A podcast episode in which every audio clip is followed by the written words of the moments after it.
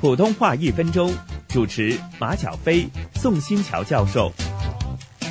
北方人大多认为饭指的是早、午、晚定时吃的食物，也就是香港说的一日三餐。小飞，你说的没错，大部分不种植水稻的地区啊，通常不会把饭特指米饭。只有当你问到你吃饭还是吃面的时候，他才会体会到你说的饭是指米饭。也有一些北方方言中，为了区分米饭和面食，把米饭简称为米，把面食主要指面条一类的食物简称为面。由于北方地区还有小米儿，为了加以区分，也有一些地区把米饭呢叫大米或者叫大米饭。普通话一分钟，香港电台普通话台、香港中文大学普通话教育研究及发展中心联合制作。